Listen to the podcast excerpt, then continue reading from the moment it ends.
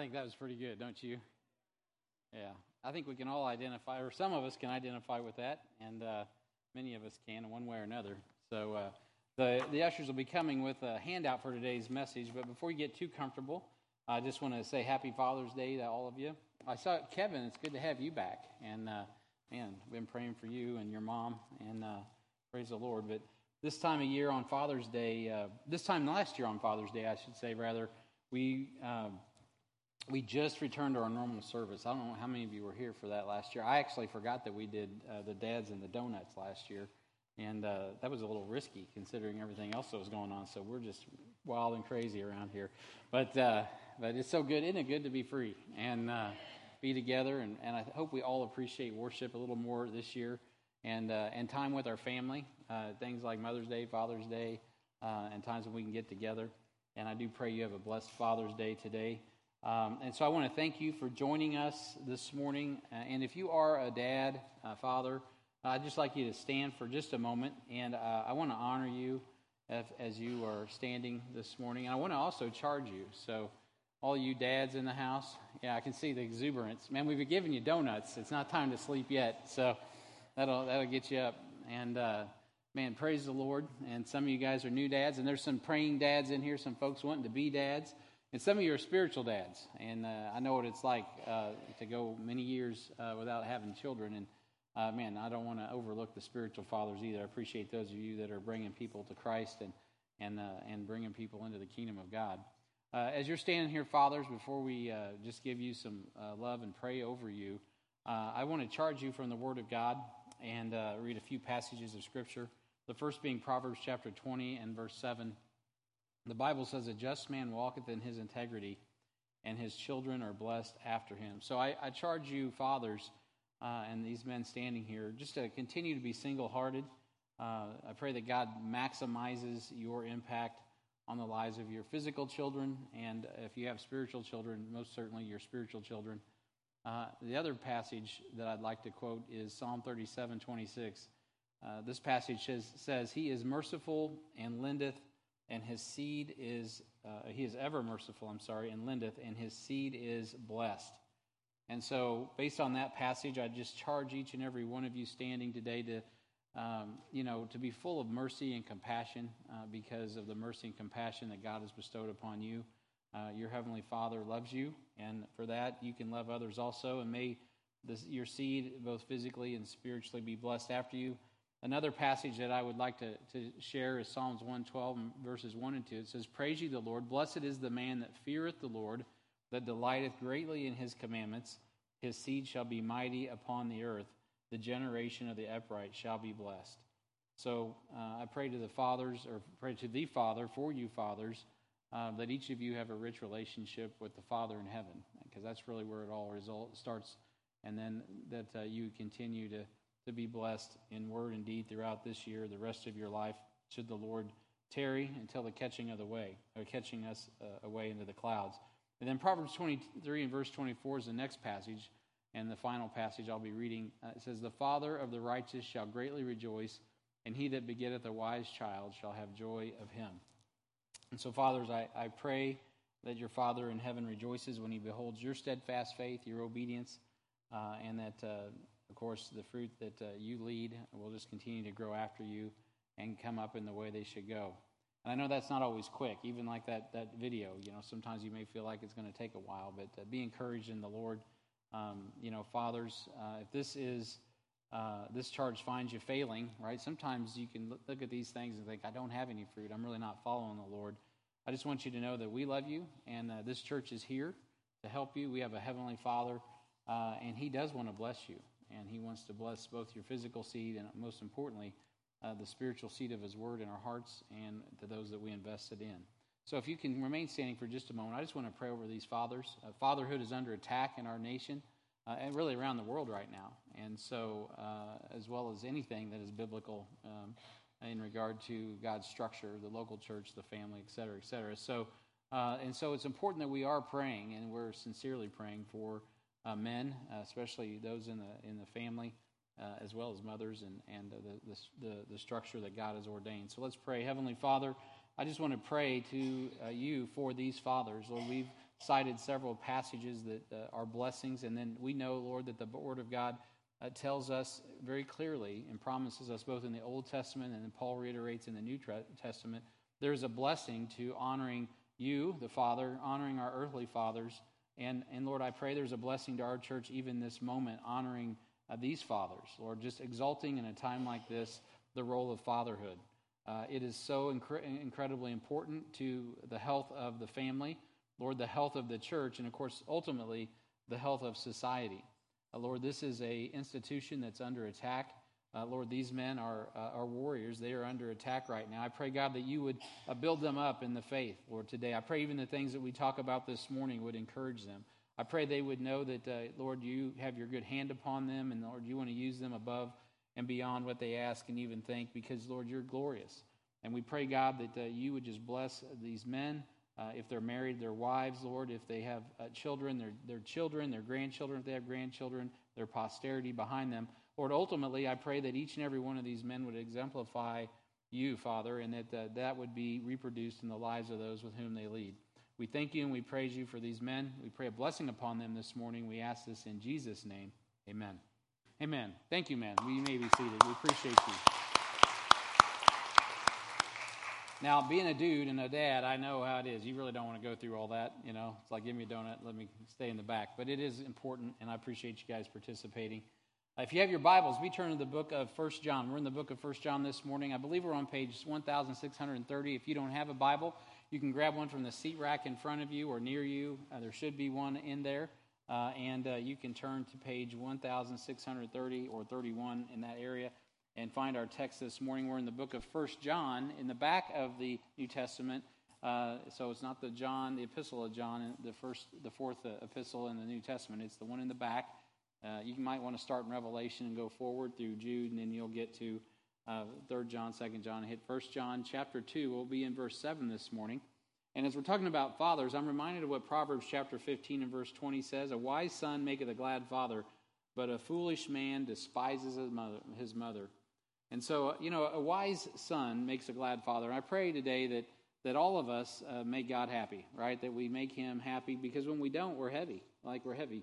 Uh, and and uh, and so Jerusalem above is the mother of us all. And, uh, you know, you don't want to be dragging down heaven, right? So uh, let's, let's follow the Lord in obedience. A wise son who heeds the admonition of the Word of God uh, as we approach this chapter on Father's Day uh, will will really be blessed as uh, as as as they obey the Word of God.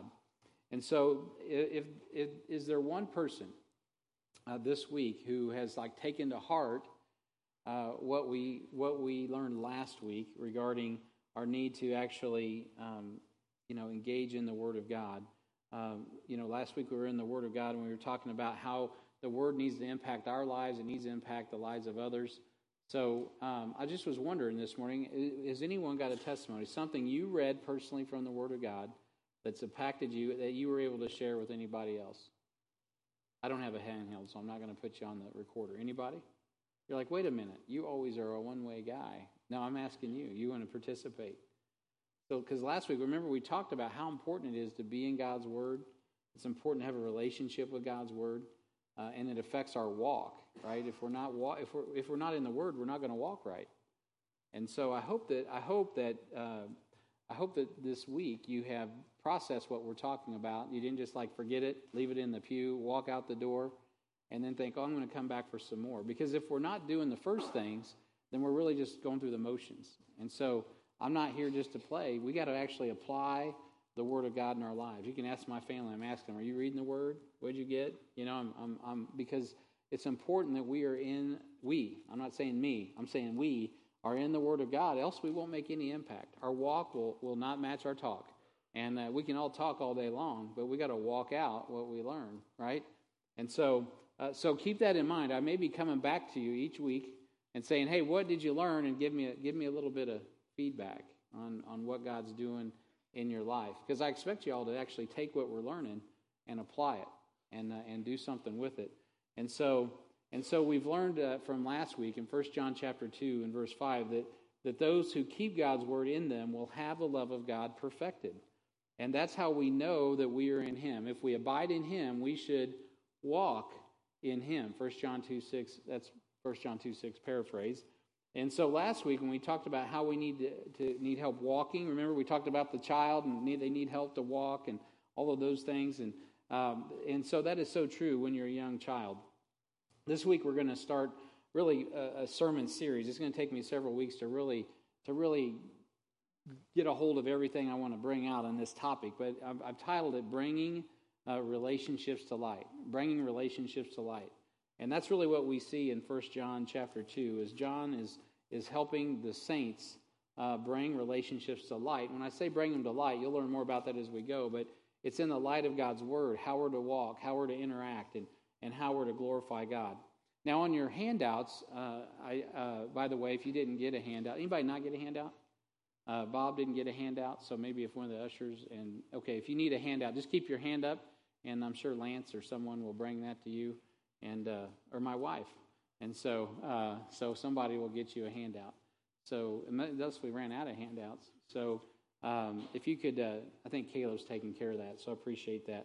So on your handout, um, I'm not going to teach do all these uh, these uh, these uh, boxes on there, but I want you to see just kind of some structure, because when you're in First John, it's uh, it's it's really it's like I kind of liken it to solar systems. Everything is rotating around everything else. It's kind of a weird Uh, outline format. As, as Gentiles, uh, most of us have a Gentile background, we think very linearly, you know, point one, point two, point three.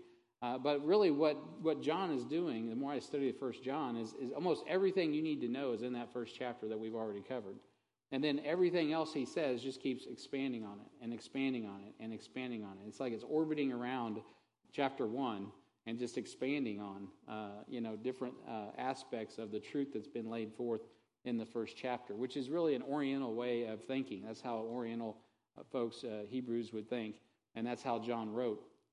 And so, um, and so I, I put a little outline together. When you look at the chapter, you can see a lineal format in that in that God is addressing through John four re- primary relationships: little children, um, which is the foundation, right, and then brethren. We're going to talk about fellowship today. He deals with fathers, really touches on them pretty lightly.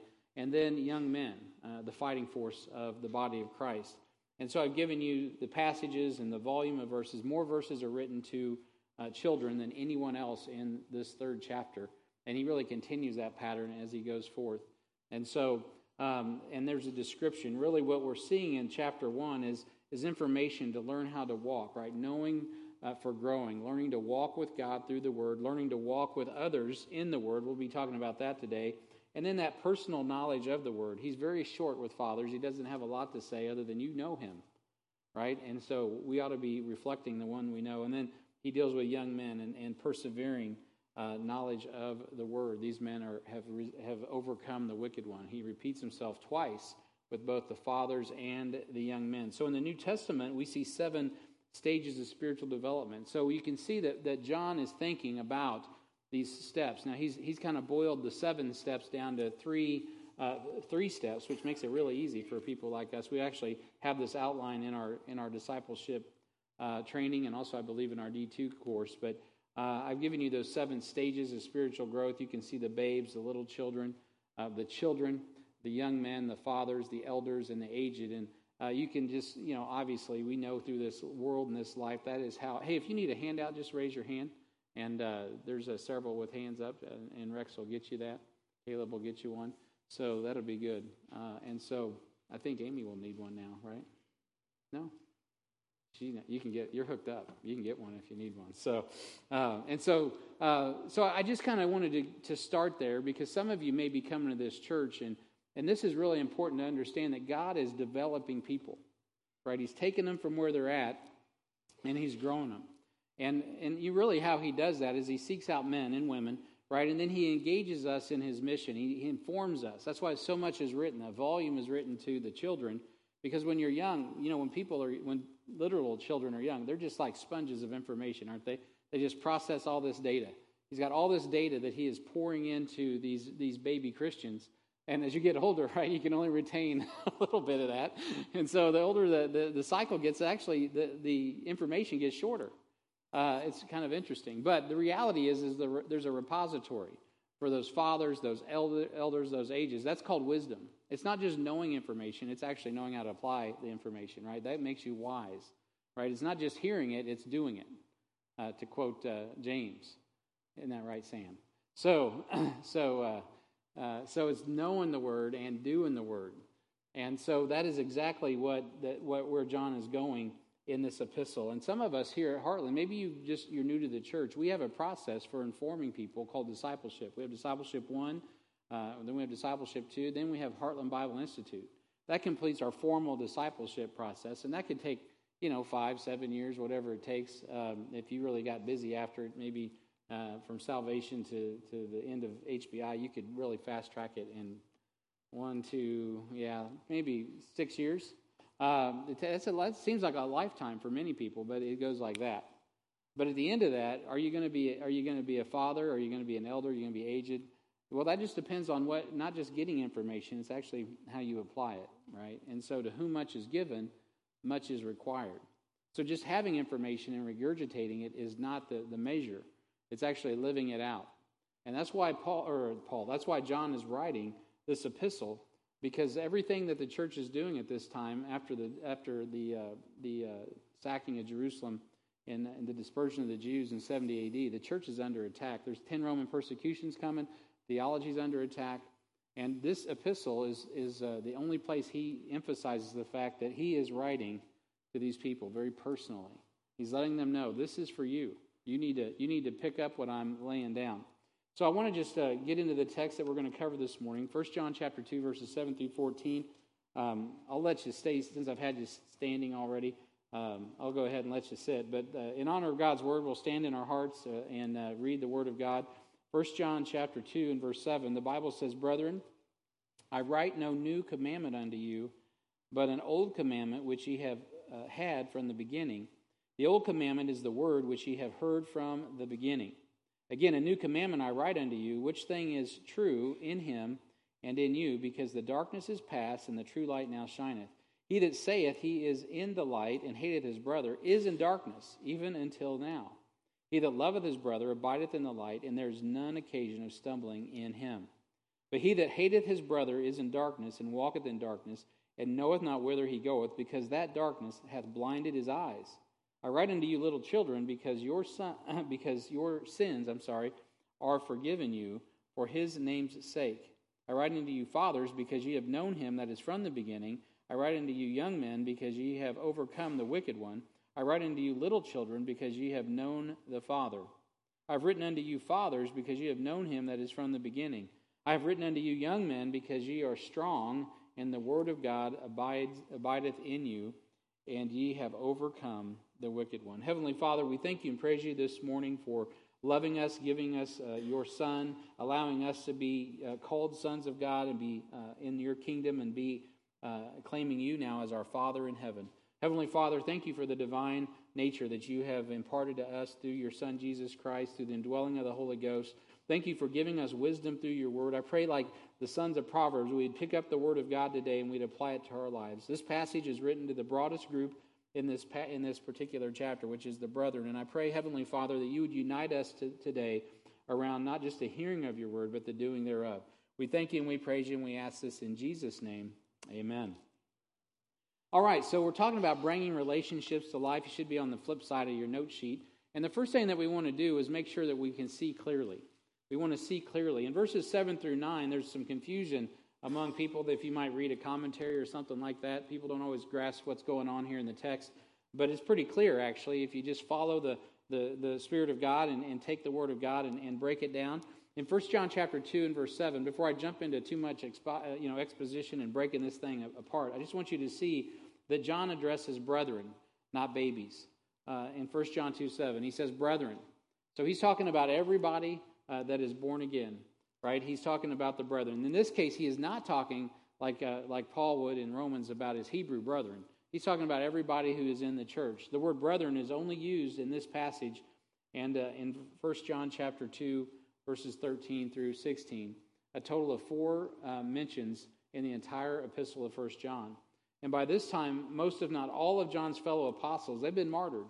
Uh, but but you know what? By God's grace, he still has many brethren. Why is that?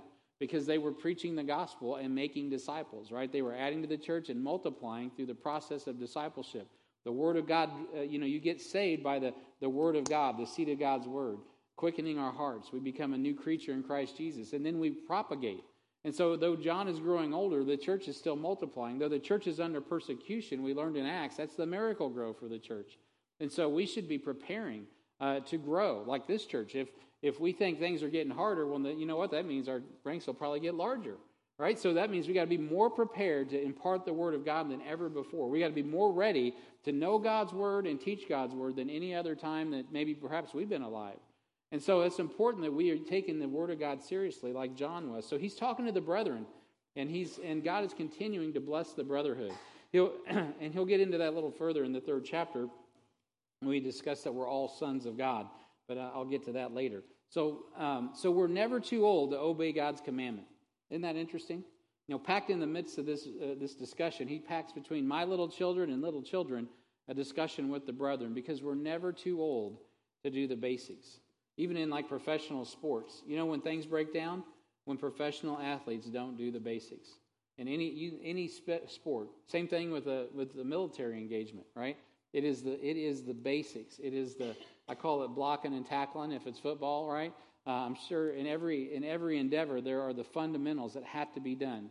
You can be the most sophisticated at whatever you're doing, but if you don't do the basics, if you don't do the fundamentals, right, then you're going to have problems. I was just sharing with someone this last week. I don't even remember who it was, but we were having a discussion about uh, fundamentalism and, and church history. And um, does, does anybody remember who that was? Because it's probably in the room. I don't know. Was it yeah, Zamaros? Okay. I'm like, who was we talking about? Okay. So we were talking about that very thing. Where did fundamentalism come from?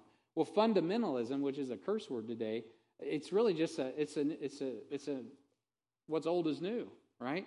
Uh, German rationalism and, and European rationalism, Hegel, and all of that was was just wearing down the saints in the eighteen hundreds, right? Making everything the Bible says, um, you know, basically irrelevant as far as in the minds of people.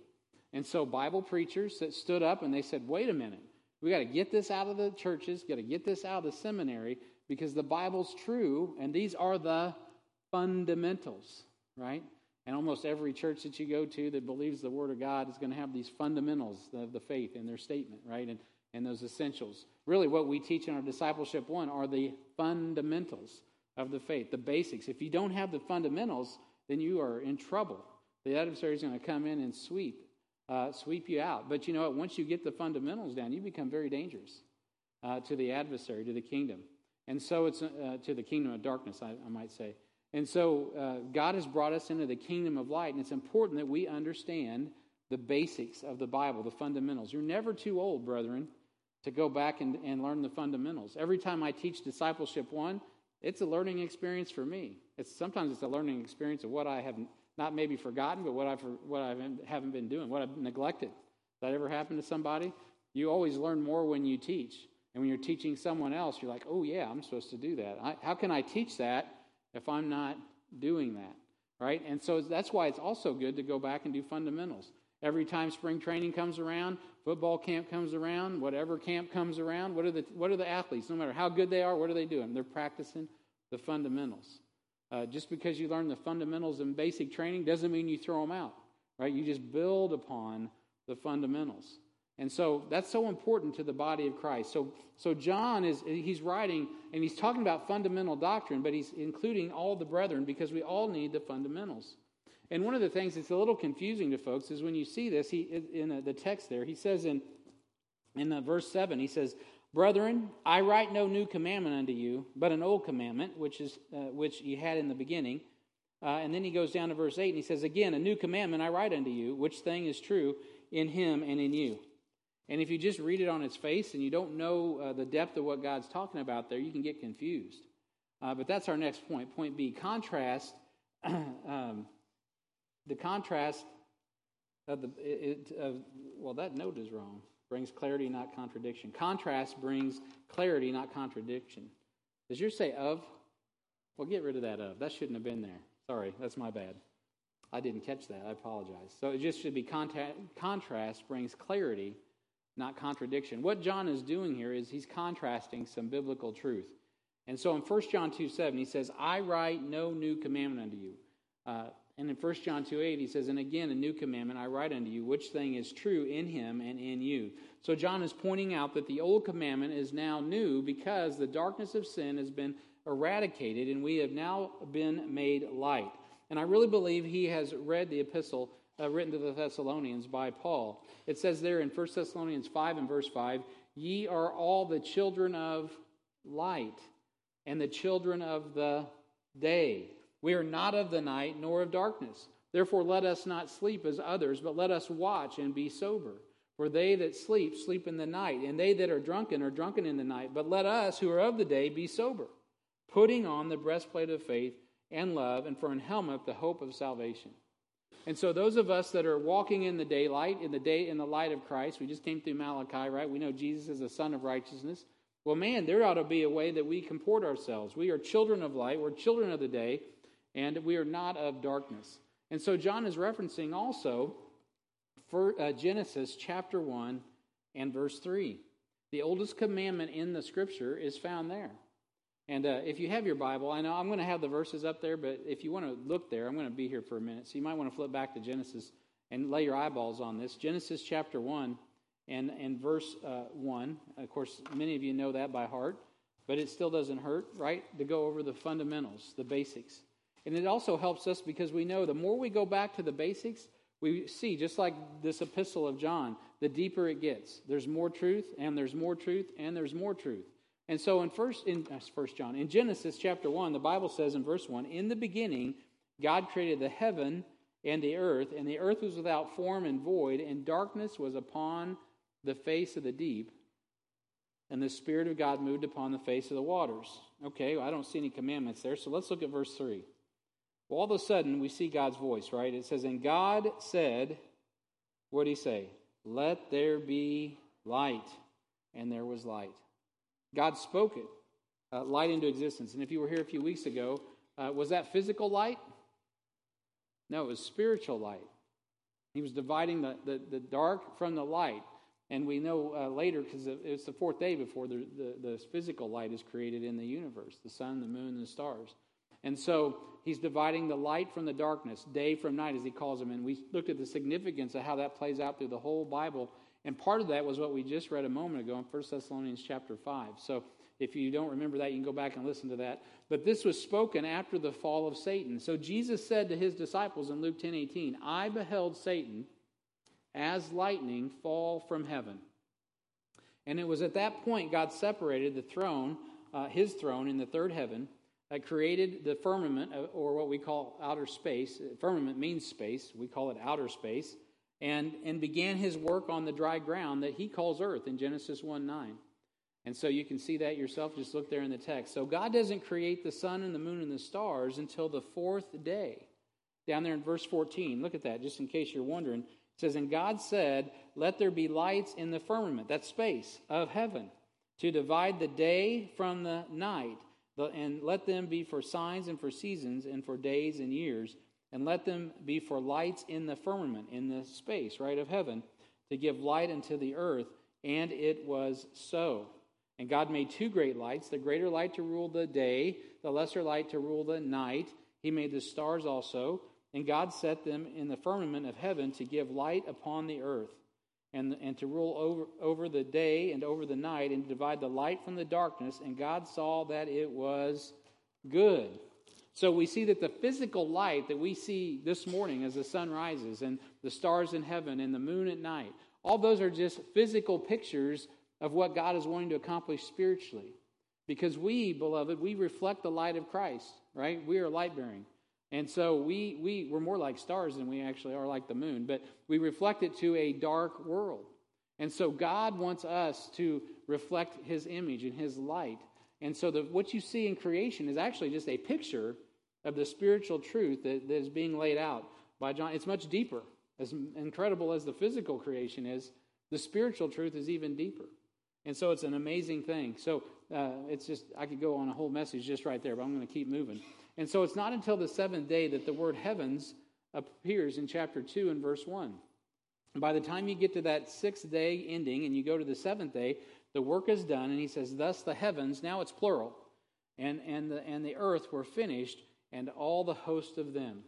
And so we know from the, the New Testament, when Jesus came to this earth, he died, he rose again, he, he went to the throne after he ascended, and he presented himself, and he comes back, you know, within about an hour later, and he's walking on the road to Emmaus with the other disciples, he's eating with the disciples and all of that.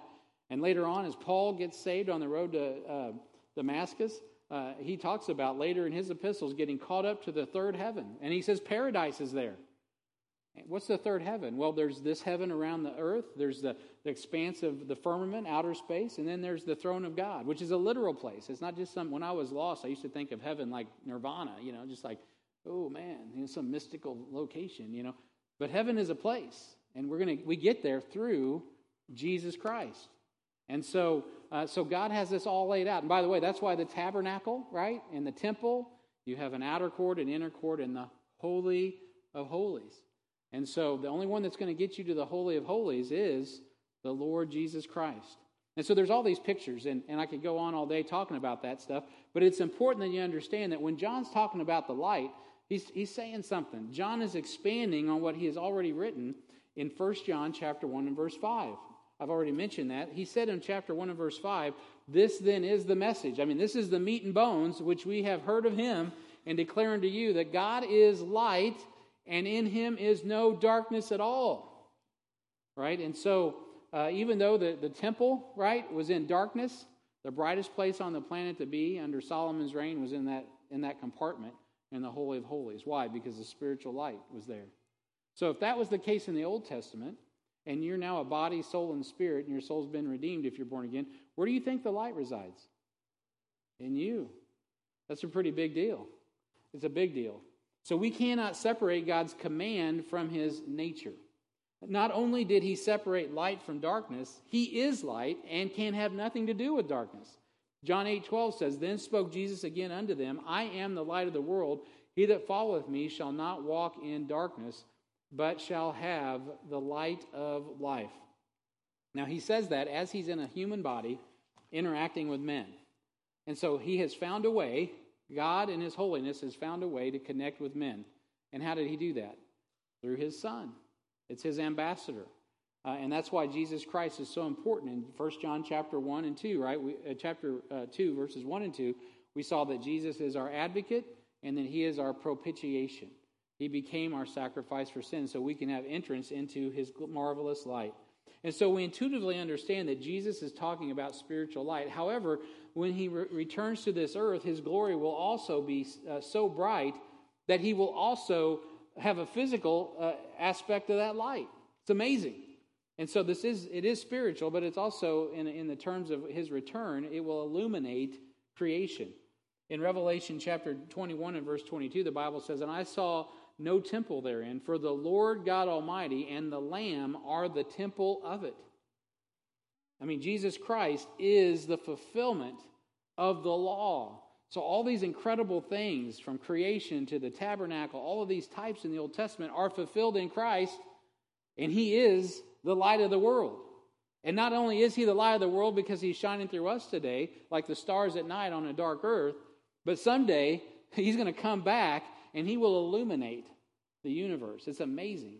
Verse twenty-three of Revelation twenty-one says, And the, and the city had no need of the sun, neither the moon, to shine in it, for the glory of God did lighten it, and the Lamb is the light thereof. And the nations of them which are saved shall walk in the light of it, and the kings of the earth do bring their glory and honor into it. Now, that's speaking, that could be seven years from now. If the Lord took us out, well, it'll be seven in a few months to get to the right place on the calendar to start the tribulation. But anyway, it could be just over seven years from now, we could actually be seeing something like that. Isn't that crazy to think about? We think about this thing out here, the millennial reign of Christ, as though it's, because it's a thousand years, it's a long time. But it could commence in about a little over seven years. Seven years and a few months. It gives us to August, probably. And so, it's amazing to consider all of that. And so Revelation twenty-two five, now this is dealing with New Jerusalem. This is after the millennium. And there shall be no night there, and they need no candle, neither light of the sun, for the Lord God giveth them light, and they shall reign forever and ever. So the next time you hear that great invitation, right, my yoke is easy, and my burden is light. Man, beloved, it isn't just that it's easy to be cheesy, right? It's not that it's easy to be in Christ. It's what it is, is God has given you and I, if you're born again, the burden of bearing his light. We are to walk in the light so others can see the light, because there is a war to pe- keep people in darkness. And Revelation twenty-one is dealing with Jesus being the light. Revelation twenty-two is dealing with those who follow Jesus into eternity, bearing his light. So not only are we in the light, but John is making it clear that the light is in us. In chapter two and verse eight, he says, "Again, a new commandment I write unto you, which thing is true in him, in him, and in you." Now, this is why we don't just study the concepts of God. We study uh, the words of God. Study the words of God. Every word of God is important. He says this, this thing is true, not only in him, which we just talked about. It's so it's going to be so manifest, nobody in the universe can miss it, that Jesus Christ is light in every sense, spiritual light, physical light, however you want to define it. He is the he is the definition of what true light is. The light that you see radiating in this room, the light that we see coming from the sun, isn't the true light. It's a picture of the true light. Now, we can just stop there and our minds will explode, because I'm not even sure what I just said. But that's amazing to think about what that really means. That's deep.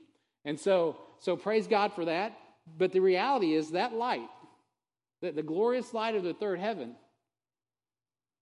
it's on a spectrum that's shining through us. And the only thing that will keep that thing from shining the way it ought is our obedience. There was a guy named, uh, well, not a guy, he was a cherub one time. His job, his sole purpose was to reflect light and bring honor and glory to God. But you know what? He chose not to. God gives, he gives cherubs free will. He gives us free will, even after we're saved. In First John three and verse two, John will write, "It doth not appear, yet appear, what we shall be, but God hath already given us his insight through his word, that the light came on in our life, and the darkness fled the moment we trusted Christ as Savior." In John chapter one, as, as he's being announced by John the Baptist, he, it says, John the Baptist, was not that light, capital L, but was sent to bear witness of that light, capital L. Again, another proper uh, noun describing Jesus Christ. One of his names is light, right? It's not just that he is light with a small L. He is, he's light. He's the definition of light. And so it goes on to say in that passage that that uh, that was the, the true light, which lighteth every man that cometh into the world. He was in the world, and the world was made by him, and the world knew him not. So for our friends catty corner across the way over here that think, well, well, Jesus Christ wasn't God, what do you do with that? Jesus Christ, we've already seen he spoke the worlds into existence, if you, you know, really look closely at my cross-references from earlier. And now we see that he is the light, and right here, it's, he also saw Satan fall from heaven. And we also see here that that the world was made by him. We could cross-reference that to the Old Testament as well and see other verses that say the same thing. Jesus Christ is God. So when he said, "Let there be light," right? He is the personification of light. And he turned on the lights in a dark universe. And guess what? March twenty-fifth, nineteen eighty-seven, I knelt down and I said, "Jesus Christ," however I said it, I don't remember exactly, but with all my heart I said, "Jesus, come into my heart and save me." Boom! The light came on in my life. And you know what happened as well? The darkness fled. The darkness fled right out of me. It was amazing. And so now, man, we are in the light. So what has changed since Genesis one three? That the light of the world is now in us. What in the world happened? Well, in John two and verse eight, he says, "Again, a new commandment I write unto you, which thing is true in him and in you, because the darkness is past and the true light now shineth." We are uh, we are to let the light of Christ shine through us to a dark and dying world. In Second Corinthians four and verse one, the Bible says, "Therefore, seeing that we have this ministry, as we have received mercy, we faint not, but we have renounced the hidden things of dishonesty, not handling the word of, or not walking in craftiness, nor handling the word of God deceitfully, but by manifestation of the truth, commending ourselves to every man's conscience in the sight of God." And then this verse, "But if our gospel be hid, it is hid to them that are lost." in whom, and I mentioned this last week, in whom the God of this world hath blinded the minds of them which believe not, lest the light of the glorious gospel of Christ, who is the image of God, should shine unto them. So we are in a conflict. It's a conflict over light and darkness. In John's writing, he says, brethren, I'm not going to give you a new commandment. This commandment is as old as Genesis one three. But I'm writing you a new commandment, because now the light source is coming not only from the light, it's coming from you. The new, you're now engaged in this conflict. You are now engaged in getting the light where it needs to go. How are you doing today? Right? We got opportunities. This just so happens. We got opportunities right now to get the light where it needs to go. We're making Bibles. That's that's good. That's the light. We're getting the light out that way.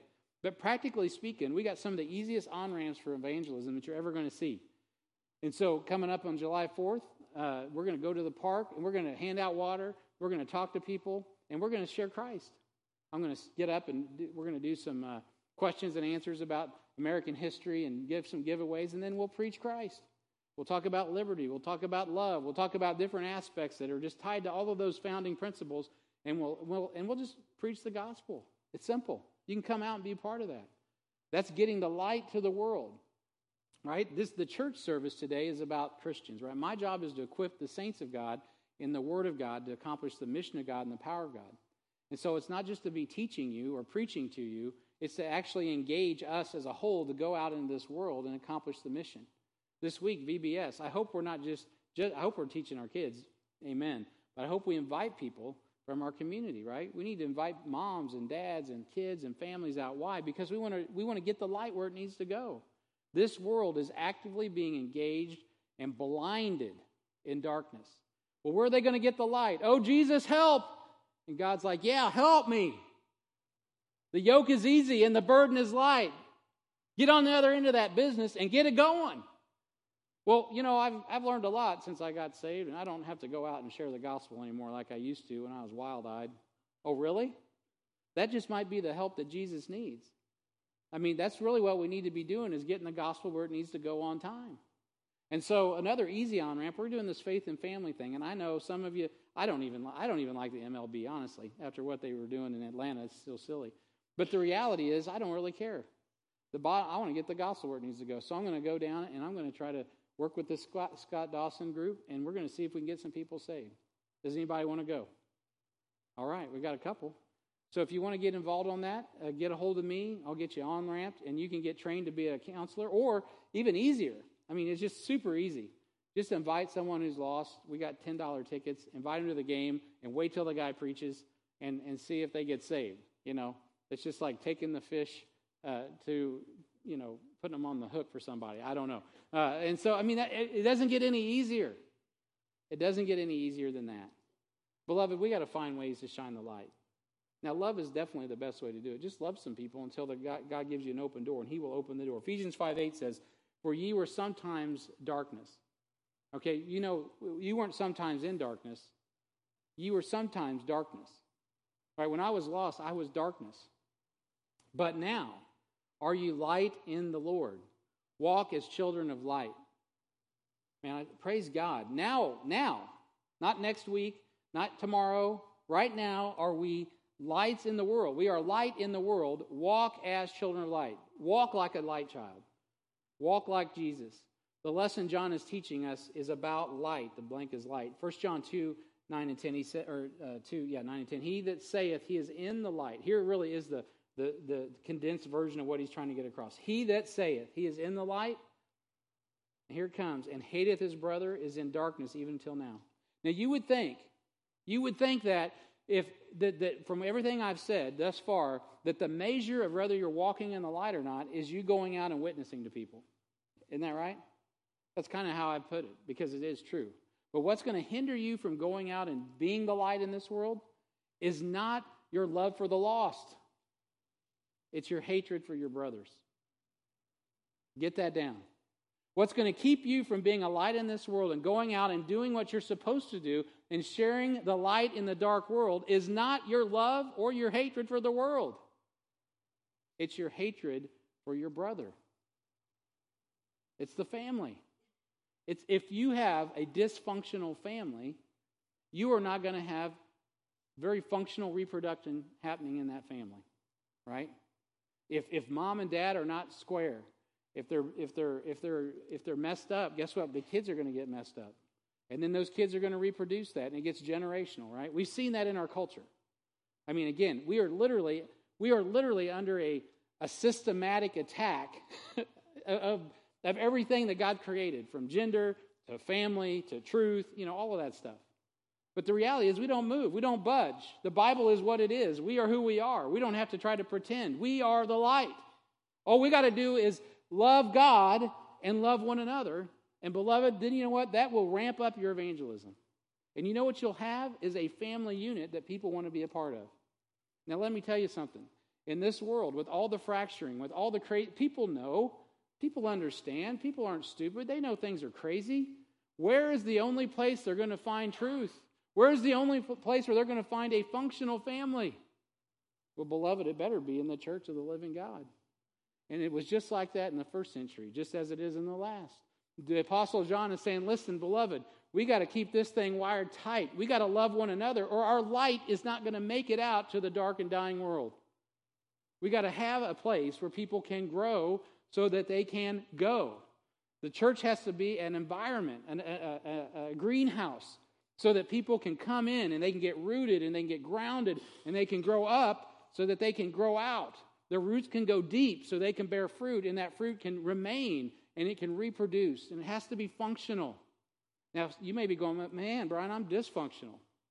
You know what? We this church is like, we welcome every dysfunctional person on the planet here. Why? Because Jesus Christ is enough. He, the power of Christ is enough to change our dysfunction into function. Right? He is able to place us in the body, and he's got a wrench to fit every nut, man. And he will fix us so that we can be light-bearing creatures, the people that he has created us to be. So the lesson John is teaching is about light, and the light that we need to be bearing. So when we read the Old Testament, we see very clearly that Cain was speaking to the light, but he was not walking in the light because he allowed his jealousy and pride to blind him from the promise that God had made to him in Genesis four seven.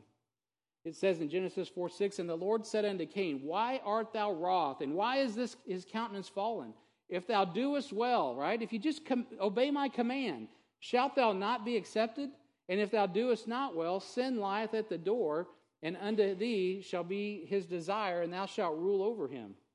And he's talking about the blessings. He's like, hey, Cain, just do what I tell you, man. And you're going to rule over your brother Abel anyway, so just bring the sacrifice I asked for. I appreciate your hard work in the field, but that's not the sacrifice. That's not the, the type I need.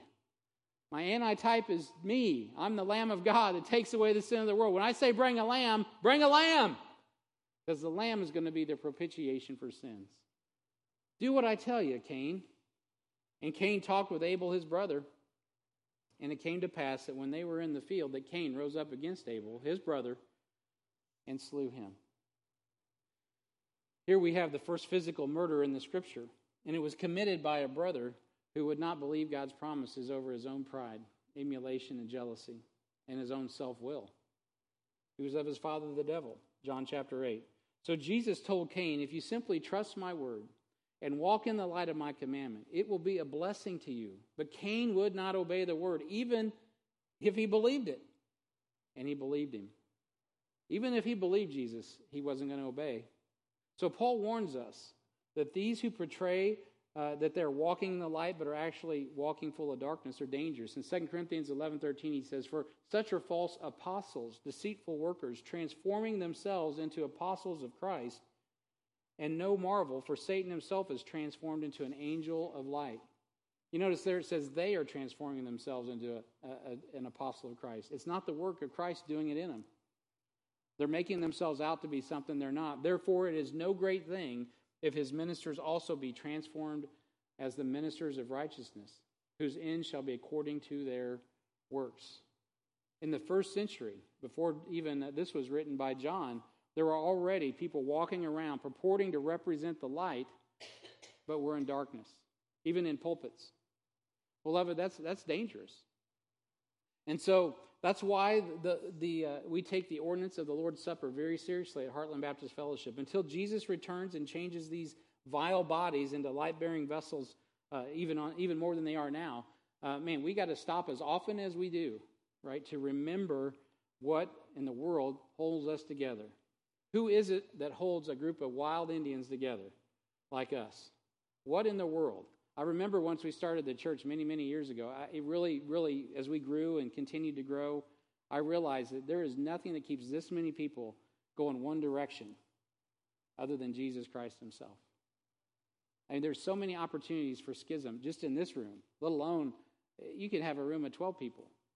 What keeps us unified, it isn't me and it isn't you. It's Jesus. And when we follow Jesus, he keeps us unified. Now, I'm preaching this right now with a great, clear conscience because our church is unified right now. A few years ago, this would have been hard for me to preach. But right now, man, we're in a good place. But you know what? We got to stop and we got to remember as often as we do, right? So we stay in a good place. So we stay, the mission or the vision of Heartland is Philippians two, to be a light in the midst of a crooked and perverse nation. You know, I've always dreamed of like getting a big, heavy spotlight. I couldn't do it anyway, probably with the airport. Have, we'd probably have uh, airplanes running into our building and just blasting a light that's so big that when you drive up I forty-nine, everybody would say, man, there's that church with the light, you know. We're a light in the midst of a crooked and perverse nation. But you know what? At the end of the day, God says, no, just be that light, the spiritual light. Could we be a light like that? I hope we can. So Jesus set forth uh, the new commandment, and he replaced the, the type with himself. In John thirteen thirty-four, here comes the here comes the real the real deal. Jesus says, "A new commandment I give unto you, that you love one another as I have loved you, that you also love one another." So John is just quoting what Jesus said in John thirteen. He says, "This is an old commandment, but it's a new commandment. I need you to love." John chapter thirteen thirty-four. I need you to love one another as I have loved you, that you love one another. Now you say, well, Brian, I thought it was let there be light. That is how there's light. When we love one another, guess what? The light comes on. Philadelphian church age, Revelation chapter three. You know why the gospel went all over the planet? What's Philadelphia mean? We're doing this on church history on Wednesday night. Somebody give me brotherly love. Brotherly love turned the lights on to the entire world. Opened a door that no man could shut. You want to see open doors for ministry? Randy and I are praying about the missions and where we need to be going and, and really uh, ramping back up where the church needs to go. We need more disciples. Uh, we need more people in H B I. We need more people in these pews, not because it's about numbers, but it is about a great battle between light and darkness. We need to, we need to man up so we can accomplish the mission of God's power for his glory. Not just uh, overseas. I'm talking right here. I'd like to, I was telling someone this week, man, I, I need to just have a fireside chat and tell y'all what, what I, God's put on my heart. There's ministries I, we can't start. Because we just, if we did some of the ministries that, that would be awesome to start, like soccer, we don't have the workers to take care of the kids. We would overload. We're already lo- overloaded. And so we're like, it's just like this tension of, man, Lord, oh God, pray the Lord of the harvest to send forth laborers.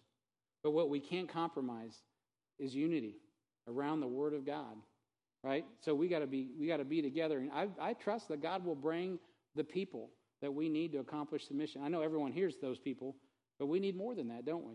Some of you guys, how many of you are worn out? I mean, I know a lot of us. This week we're worn out. We're decorating the church. We're doing breakfast. We're, we're uh, man, Steve is just running crazy, doing circles, trying to take care of things, and getting the lawn mowed. And, and there's just a lot to do around this place. You think about adding one more thing, whew, you just want to quit. What we need is, is Jesus. Because there's still lost people in this community that need Jesus. And, and man, guys, I just tell you, we got to get the light on. Love one another. That's the new commandment. It's worth noting that Abraham displayed that in a picture. He was walking in the light with his brother Lot. Now, Lot was a little bit off, wasn't he? He had to go to the fertile plains. But Abraham stayed right on track. When Lot needed him, you know what? Abraham was there until it just got so bad that only God could save Lot. Joseph, what an incredible type of Christ in the Old Testament. I don't have time to get into all the details, but in, he is the best illustration of loving your brethren. Walking in darkness in the Old Testament, Joseph, a young brother, was despised for his relationship with his father. The vision that God had given him, the truth of his prophecies made them mad. Even his dad was like, what are you talking about, son? You know, they, they sold him. They were going to kill him. They said, well, let's just sell him for some money, send him to Egypt. Their whole life, after they realized who Joseph was, they were afraid that he was going to drop the hammer as soon as daddy died. And after daddy died, what did he do? He loved them. He says, man, what God meant for good, or, or what the what the what uh, He meant for evil, God meant for good. I'm good. I, in essence, what He says is, I love you, brethren. And you know what happened after that? God blew up the nation of Israel, not in a bad way. They expand. four hundred years goes by, and they're a mighty nation. Brotherly love is what gets it done, beloved. So John simplifies this commandment for us in chapter four and verse twenty-one. And this commandment have we from him, that he who loveth God, what? Love his brother also. So John illustrates this commandment for us in First John three. For this is the message that uh, that we have heard from the beginning, that we should love one another, not as Cain, who was of the wicked one, and slew his brother, and wherefore slew uh, he him, because his own works were evil, and his brother's righteous. Marvel not, my brethren, if the world hates you. We know that we have passed from death unto life, because we love the brethren. He that loveth not his brother abideth in death. Whoso hateth his brother is a murderer, and ye know uh, that no murderer hath eternal life abiding in him. Hereby perceive we the love of God, because he laid down his life for us. We ought to lay down our lives for the brethren. If you're not willing to give your life for your brother, then why are you going to go out and try to give your life for someone that's lost? They're not even in your family. Obviously, we should do that. But the point is here is you, you got to have a heart for your family if you're going to have a heart for this world. John fifteen says this in verse twelve. This is my commandment, that you love one another as I have loved you. Well, how do we do that? Well, verse thirteen. Greater love hath no man than this, than a man lay down his life for his friends. And so this morning, I'm only going to get one of these threes down. I could finish it up, but it'd be too late. So bringing relationships to light, the first thing that we have to do is see clearly. So I pray that when you walk through this passage in First John two, seven through nine, and even verse ten, and I'll, I'll tie these together next week a little better, you will have clarity on what's being talked about. We're not talking about the law of Moses, and we're not talking about all that. We're, although these ver- these concepts are in the law of Moses, loving your brethren. But the reality, what we're talking about is a new commandment. Why is it new? Because it's in you. Right? This is something you and I have to own personally. Now, I pray, I think we're all in good stead. Everybody's working good together and everything. But also, it's it's it's it's possible that that you're in a situation right now where you're lacking love. And I tell you what, if you're if you're lacking love, there's only don't, you're in the right place. I don't have it. I'll just let you know that right now. But I do have a full supply, and it comes through the Word of God and then the Spirit of God. It doesn't resonate out of your own reservoir. It comes from God on high. And if you want to have that kind of love that God's talking about, you got to have a relationship with Him. And it starts with getting saved. I suspect most of us here are born again, but if you're not saved, you need to be born again. That's where it starts. I remember when I was lost, when you're lost, I mean, you remember when you're lost and you just hated everything, man. You hated, you get mad at people, you get mad at yourself, you get mad at your dog. I mean, everything. You just get angry all the time. You're just walking around ready to pop off. Why? Because you're lost. You need Jesus. So if you're lost, man, get saved. And if you're saved, what do you got to do? Love the brethren. If you want to reach the world, what do you got to do? Love the brethren. That's the new commandment. It's the old commandment. If you want the lights to come on and be a church in the midst of a crooked and perverse nation, just be like the Philadelphian church and start loving the brethren. And man, I tell you what, God will do it. So there's some what some practical things you could do this week. Well, you could be a part of what we're doing at V B S. You could, if you're just like lounging around this week and you're like, hey man, uh, I don't want to do anything because uh, I don't, uh, but uh, you know, whatever. Hey, turn off the television or whatever and get out here and help us. We need some help. Would, Chris, could you take more help? Would you be able to put him to work? So Chris could put you to work. That, that's giving us some love. Now, I'm not laying a guilt trip on you. Some of you can't do that. You got other commitments. That's understandable. But what I'm saying is find ways to engage. Find ways to help. I had a young lady come up to me. She's not even eighteen. She's like, can I help with the children's ministry? I'm like, don't move. Let me get you, let me get you connected. I mean, there's all kinds of ways. But it isn't about just physically working, but it is about letting people know you care about them. And so find ways to do that. Take people to lunch. Grab someone. Go visit your dad today. Let him know you love him. Let people know you love him and be sincere. Ask God to give you that. And you know what? He will. That's a prayer he's going to answer. He's commanded it. And he will give you what you need to accomplish his mission, his power for his glory. Let's pray. Heavenly Father, We thank you for the opportunity this morning just to think about uh, what it is to have uh, these